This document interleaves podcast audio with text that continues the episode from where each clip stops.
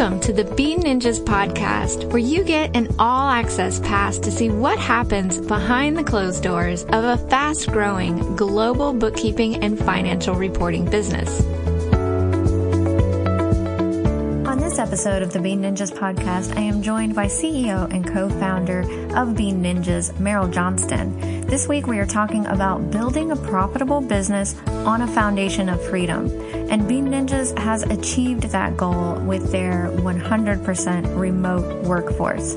We discuss their tech stack and communication systems so they're able to maintain communication with all of their team members, who, by the way, are located in multiple time zones in several different countries. I believe it's six different countries right now. And we talk about their full cycle of sourcing, interviewing, and retaining that remote talent who are not just a culture fit, but they come on board with the skills needed to grow the company as fast as they have in just three years. So let's not waste any more time. Let's get right into the episode of the Bean Ninjas podcast.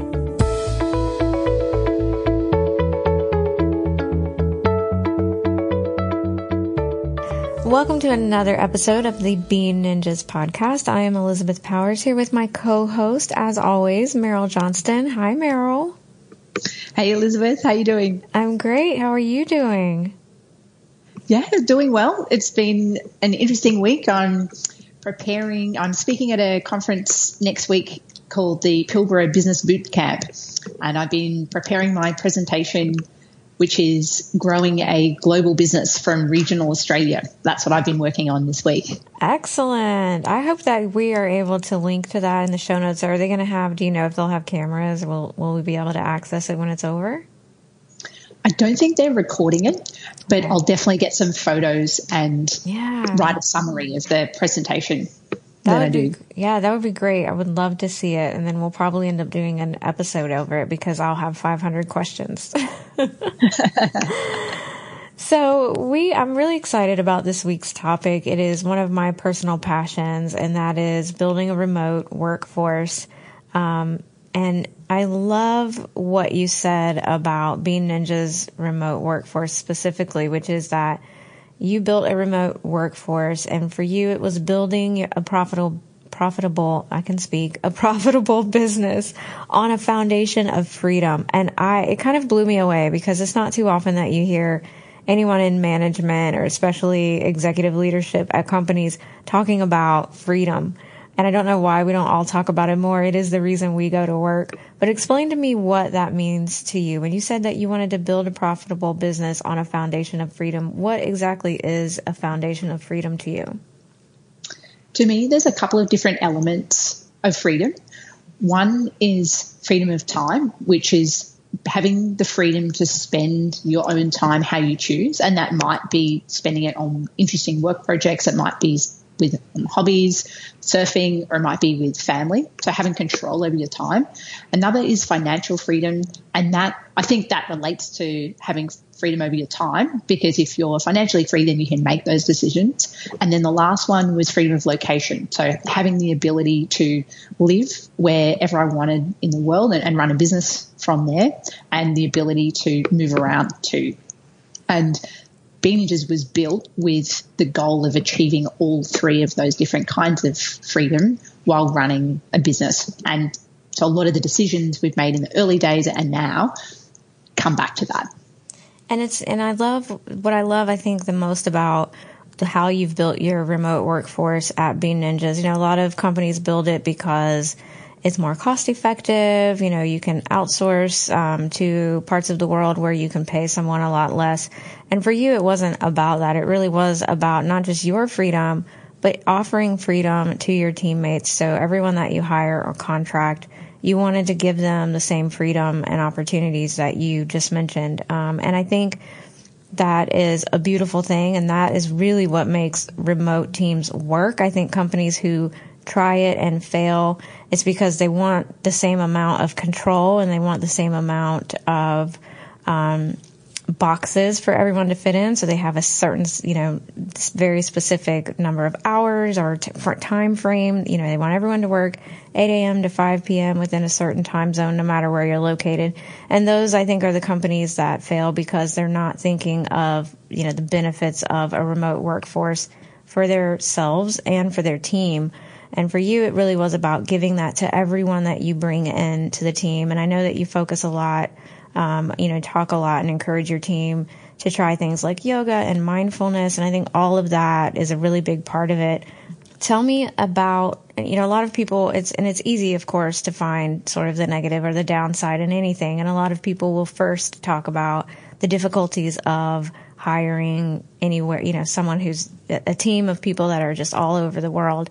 What are the benefits of it to you besides being able to have freedom for yourself? What about an internationally located team is good for Bean Ninjas? Initially, with freedom, I, that was something that I wanted, but then I realized that my goals aren't unique. There's a lot of other people out there that want to have those same things and have freedom over their time. And they also want to do interesting work and they care about their work. And I realized that there was a group of people who had similar values to me and who wanted that in their own lives that would actually make great team members for Bean Ninjas. And we now have people that are based in six different countries around the world who share those same values where they really care about doing great work, but also they wanted to have control over their time. And so we don't have set office hours we have roles that have responsibilities and, and accountabilities, and everyone in the team has the ability to make choices around where and when they were working. And a major benefit to Bean Ninjas is that not only have we attracted people with similar values, but also we've been able, we the talent pool is so broad because we're able to attract people from all over the world who, who are great at what they do, who, who would like to work at Bean Ninjas. Yeah, so you're not just hiring the best in Australia, you're hiring the best in the world, is what you're able to do, which is to me one of the biggest and most obvious benefits of hiring remote teams. Tell me a little bit. So you're hiring a remote team, you want everyone to have freedom, you don't require set business hours, but there are some things that you have to have in place to be prepared for that. One of them, of course, is going to be your systems, your tech stack, how you're going to communicate. What do you have in place? How do you use it? And why do you think it's the best tool for what you're doing? We use a number of different tools, but everything is in the cloud. And I think we were lucky in some respects that Ben and I lived in different cities when we first started the business, which meant we were forced from day one to have everything run in the cloud so that we could access it. And then when we hired staff, it made it easy to just continue on from that. So we obviously use Xero for our cloud accounting. We use Slack for internal chat, Help Scout, which is our help desk type tool where we manage all of our client communication we do a Zoom call, so we try and do video calls internally rather than just audio calls, so that we're building relationships even if we're not, and we can see each other even if we're not based in the same office. And then we use Google Drive to store our files. So th- there's a number of other tools we use too, but I'd say they're the main ones. Oh, I didn't mention Wrike, which is our project management tool. In our last episode, we were talking about your internal accounting, and one of the things that you said was really important for keeping cash flow top of mind in all of your team is that you have these weekly meetings where you're going over debt. They're debt, they're weekly debtors meetings, I think you called them.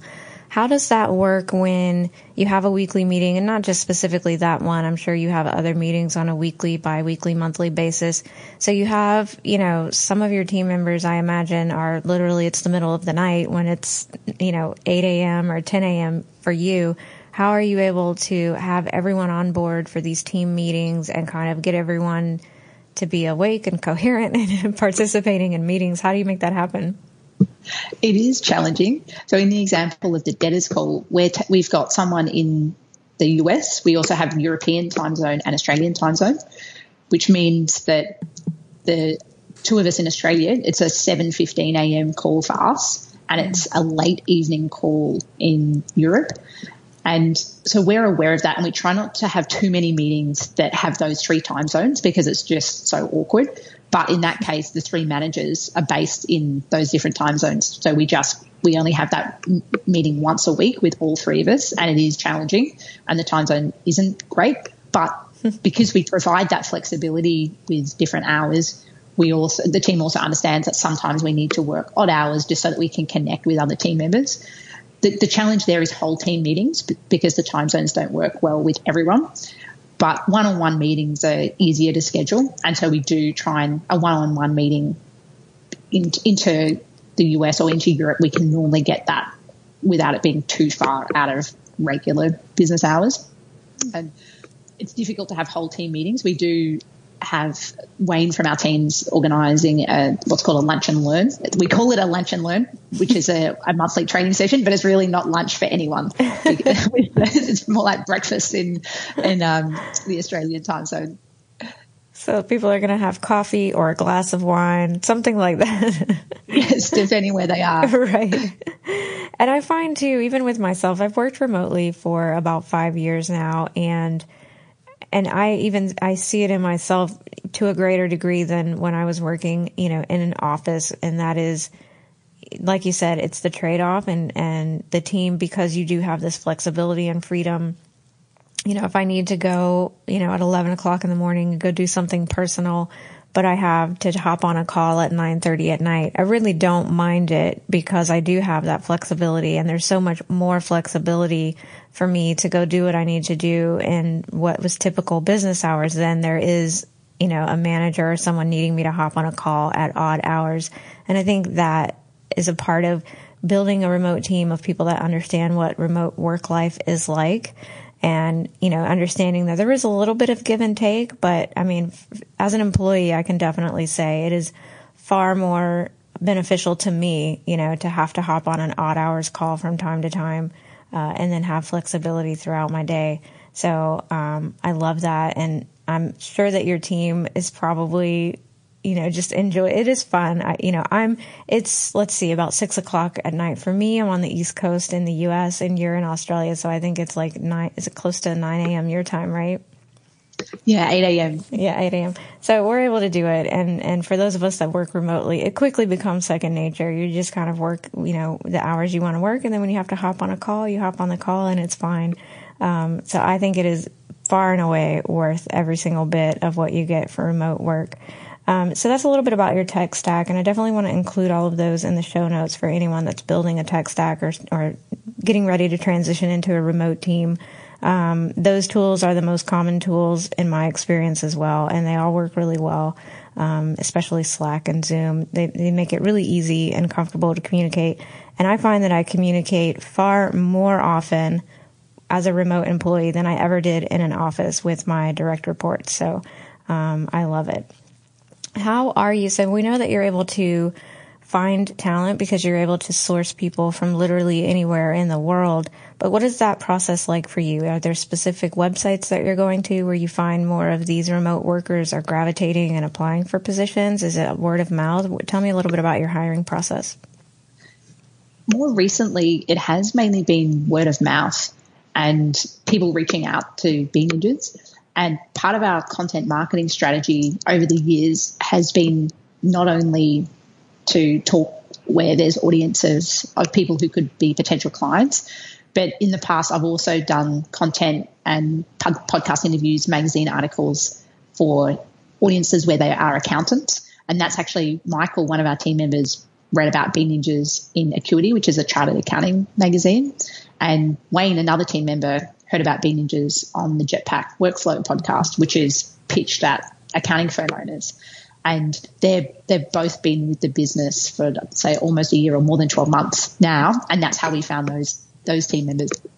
Other team members, like Jane, for example, I had previously worked with her husband in an accounting firm about 10 years ago. So we're finding, I think we've had a lot of success through either direct first degree connections, but also friends of friends of friends that have been recommended.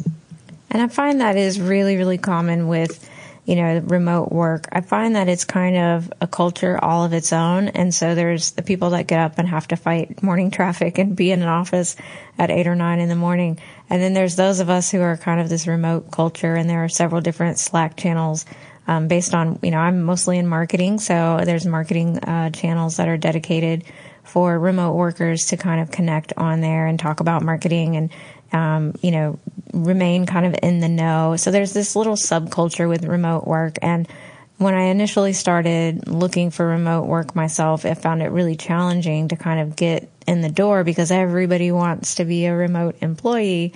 But then once you've done it and you kind of have these connections, I find even now when I hire, it is almost always word of mouth. Um, so it's just this culture of people. Once it's kind of like once you've done it, once you've worked remotely, it is so awesome. you will always put the word out when you're looking for something else, and there's always someone that that has done it before that is looking to move into a new position. And word of mouth is a really strong um, way to get get new hires um, within the remote workers sort of subculture that exists now. And it's a worldwide culture, which is awesome. I love it. I speak to people around the world every single day. Um, and it's really cool. And it definitely helps me um, sharpen my skills too, because you know having the availability to see what are they doing in Australia that's working, what are they doing in Canada and Europe, um, and all these other countries, and a lot of people are doing things that we're not doing yet in the U.S. And so I'm able to kind of be cutting edge with that, and then also share what I'm doing that other people aren't doing in their part of the world yet. Um, so you have someone come to you word of mouth, recommendation through a friend Tell me about your actual hiring process. What does it look like? You know, because I think a lot of, especially if you're a manager that has been in a traditional office and you conduct interviews face to face and you're able to kind of walk by and see what someone's working on during the day or, you know, kind of see how they present themselves in an, inter, uh, in an interview. Transitioning that to like video interviews and, and remote um, management can be challenging. What do you recommend from your processes that works best for making sure that the hires that you're bringing on, you're actually giving offer letters to people that turn out to be long term, solid employees? What does your process look like, and how are you able to um, get closest to guarantee that it's a great hire? It's an interesting one, and our hiring process has changed over the years. I hadn't done a whole lot of hiring before Bean Ninjas, and so I, I read a lot of books and blog posts about the topic and also talked with different people. And some of the advice I had was to have a really long interview process, so a, series of different interviews and psychometric tests and before a job offer.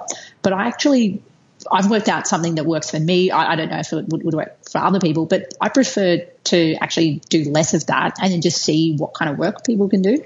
And so my or our hiring process is less about so yes we do have especially if we're hiring an accountant then we do still we have the an interview process and we also do a job skills test to see what their Xero and accounting theoretical skills are like. But then the next step for me instead of just hiring the best candidate is then to have people work on small projects, which even if they have a full time job, they can still do that because we're a remote business.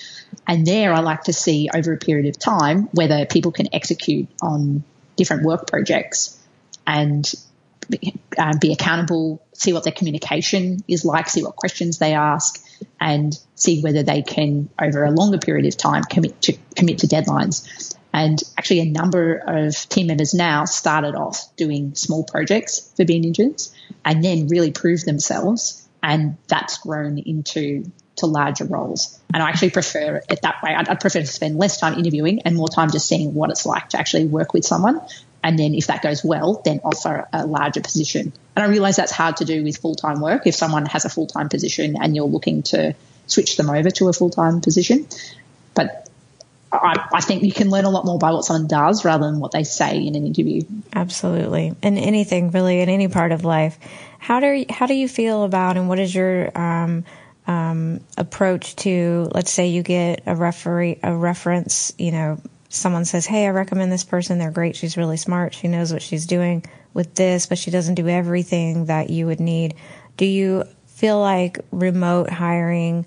Or hiring remote employees, do you feel like there's less of an opportunity to take someone who's, you know, great work ethic, really smart, but could be trained? Do you find training is harder to do? Is it harder to bring someone up to speed on what you need, or do you find that it's about the same? I think it is more difficult. We, I, have heard in other businesses of people hiring apprentices successfully. And in the very early days of Bean Ninjas, we had an intern but I think our attitude now is to hire experienced people who can already do the role well and then bring them into a remote ex- environment and have them excel. We don't, so for example, we don't hire accounting graduates. We hire people with five to 10 years experience so that we don't have a big training, we don't have a big learning curve. And down the, we love training and care about people's development. So maybe down the track when we're a bigger organization, we could take less experienced people in the team. But as a small business, we just haven't had the ability to really train people from scratch. Sure. So, and that you feel like do you feel like that is more because you're a small business or is that more reflective of of hiring remotely? I think it's both. As a small business, we don't have the the budget to to pay for that learning curve for someone. We want mm-hmm. someone already that has has been through that training and can do their job well. But it's also a lot more difficult to train when you're not sitting right next to someone. And we have other processes in place to train, but it's definitely more difficult when you're not right there. Sure. And we do try and get around that. So when we hired our two new team members in Serbia earlier this year, we sent Tom, their manager, out to Serbia for a week to spend time with them. But again, they were already very experienced accountants, very experienced with Xero. So the training was more about our processes, not on how to do accounting or how to use Xero. And that kind of brings me to my next question, which is so you found the right hire, you've sorted out the negotiations and details. What if you're if if you're hiring people that kind of already know what they're doing? What is your onboarding process and what's their first day or first week on the job with Bean Ninjas look like? We've recently redone our onboarding process and we've realized it's really important for the, the lead up. So the, the signing of the contract for all of that communication to be really clear and then for that first day to go really well. And we have an onboarding document which outlines what the direct manager's responsibilities are for that first day. And every new team member gets a, a, buddy as well, who's not their manager, someone else that they can talk to or ask all those silly questions that come up about how you do something or what the, the culture is. Sure. So that first, yeah, that first day has a lot of structure of, of different things that the manager will run through. We'll, if we can meet in person, then we'll have, we'll, we'll take the team member out for a dinner or lunch to welcome them to the team and then during that first week, we'll try and set up a number of one-on-one calls. And we actually, while the team's still small, there's 12 of us at the moment, we're actually trying to have every team member have a brief one-on-one call with a new team member so that everyone has met everyone. I guess similar to how you do in an office, you take someone around to meet everyone. And that way down the track, if there's questions that come up, the new team member will already feel like they have met everyone in the team and feel comfortable reaching out to talk about whatever that particular issue is. So already just starting off, making sure that everyone is comfortable with communicating and they, they have a, a familiarity with who it is they'll be communicating with. I think that's really important in remote work when you're not able to do that face to face introduction. It is nice to have, a, you know, even if it's just a 10 minute call with kind of each person that's at least in your own department. Um, that's always nice because then you don't feel like you're this random person slacking them out of the blue. um, tell me a little bit. So you bring these you bring these new people on, and you're hiring mostly pretty experienced um, people because you're a small business and you don't really have the bandwidth and budget for training, which most small businesses don't.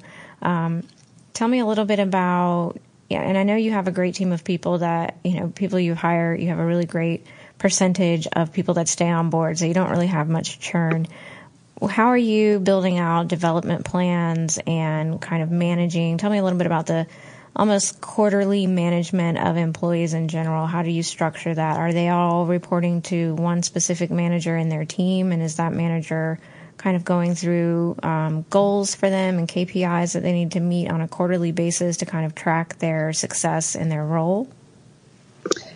It's so uh, at the moment we do have development plans in place for different team members. It's at the moment it's still not as structured as it could be, and I manage the development for the managers within the business, and we're still implementing that for them to do that with their teams. And the way I handle development with with different team members within the business is we look at what we, we, try and look holistically at what their career goals are, but that also fits into what their lifestyle goals are. So if they're wanting to have a family in a few years or buy a house or wanting to work from somewhere different, what they want their work hours, do they want to work harder now? and and then less hours later when they have a family. So we try and talk about what they what they are picturing or what they want their life to look like in a couple of years' time, and then based on that, we also talk about what kind of role they're aiming to grow into, and that that comes back to one of our values. We, as Tom from our team kindly pointed out, our values are the, the acronym FAT, which is freedom, always growing, and trust, which relates to integrity. And so that always growing is we, we part of our culture is that everyone is always trying to improve and make incremental improvements to their role, but also strive for improvement and development. And so part of that is looking at, at where they want to be in a couple of years, and then we break that down into different skill sets and areas that they might need to get experience or exposure to, and where they would need different training. And so there's a strategy behind different elements of the business they're getting exposed to. So, for example, Michael, who's an accountant in our team, he's wanting to build up some of his scales skills. So, it's actually useful for him to get involved in some of the marketing in our business. So, he runs some of our social media and writes our, or drafts our weekly newsletter.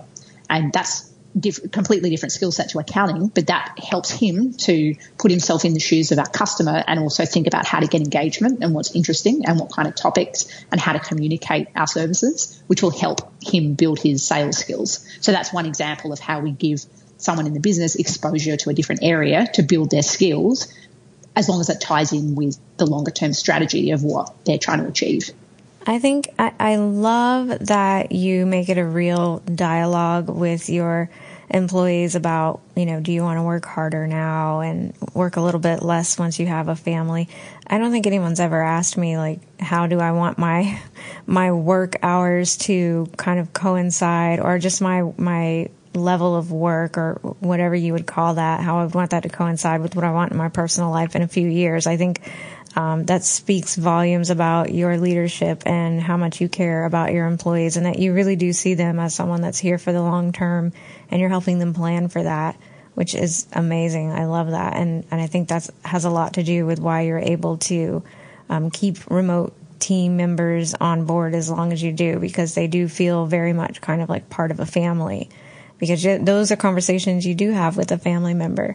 Um, so i think that's really really neat Tell me a little bit about kind of going more into things like dialogue, but communication in general.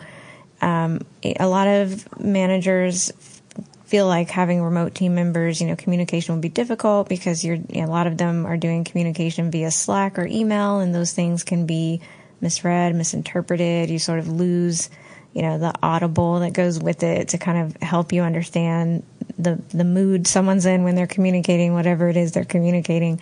How do you avoid some of those pitfalls and how do you train your staff to also use those tools appropriately and you know kind of make sure that everyone's always on the same page or at least clearly understanding each other? I think the first one comes back to intent.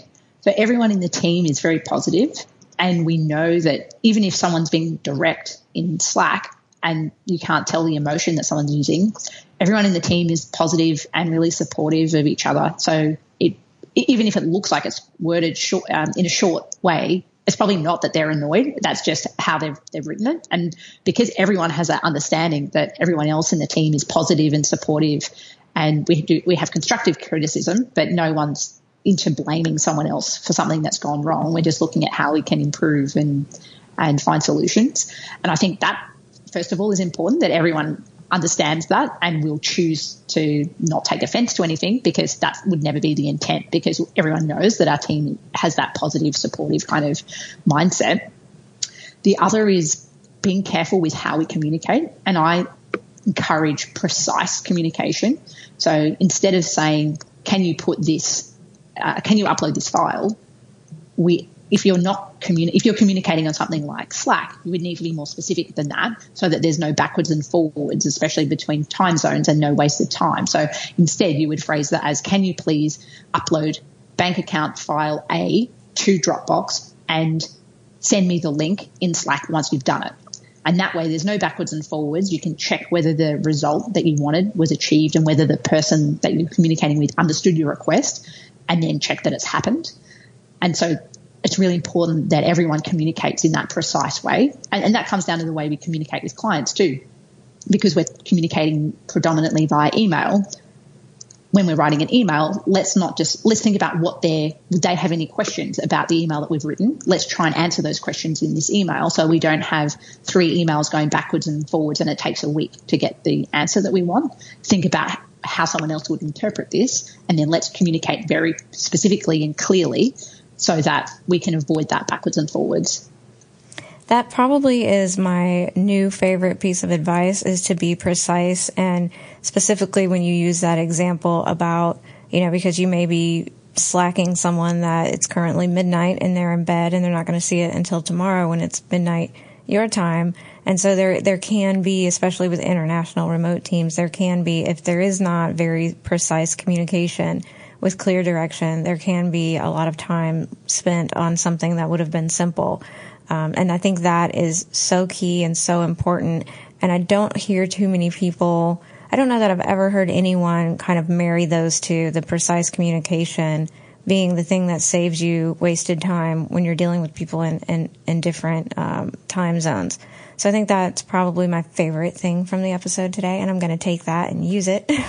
I, I have clients that are worldwide as well, and there have been times when I think, oh my gosh, if we were just in the time, the same time zone, I could pick up the phone and explain to them what I'm asking.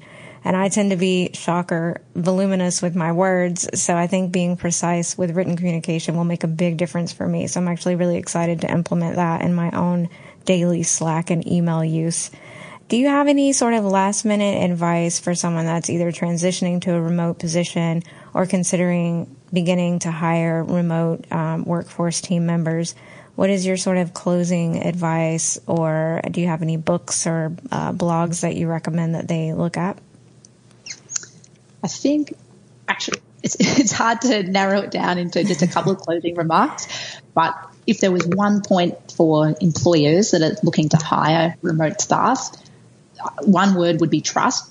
You have to have trust in your remote employees. Yes, you need accountability checks too, but you need to be comfortable not walking past them or not checking out that they're working eight to five.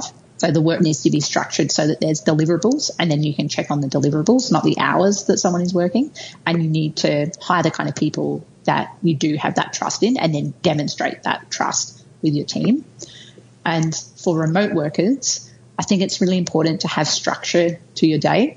And it doesn't need to be the same structure as what you were doing in a nine to five job, but I would still recommend getting up at the same time, having a morning routine, doing exercise when that, when, whenever you prefer to do that, having set work hours and having a finish time so that you shut the laptop and then that's it. You've worked for the day and now you can enjoy the, the evening because otherwise it's it's very easy to spend the whole time thinking about work. So I think it's important to have work boundaries as a remote worker. And I'll share some links. I've got a whole lot of different resources around remote work. So I will put together some links where we can share those in the show notes.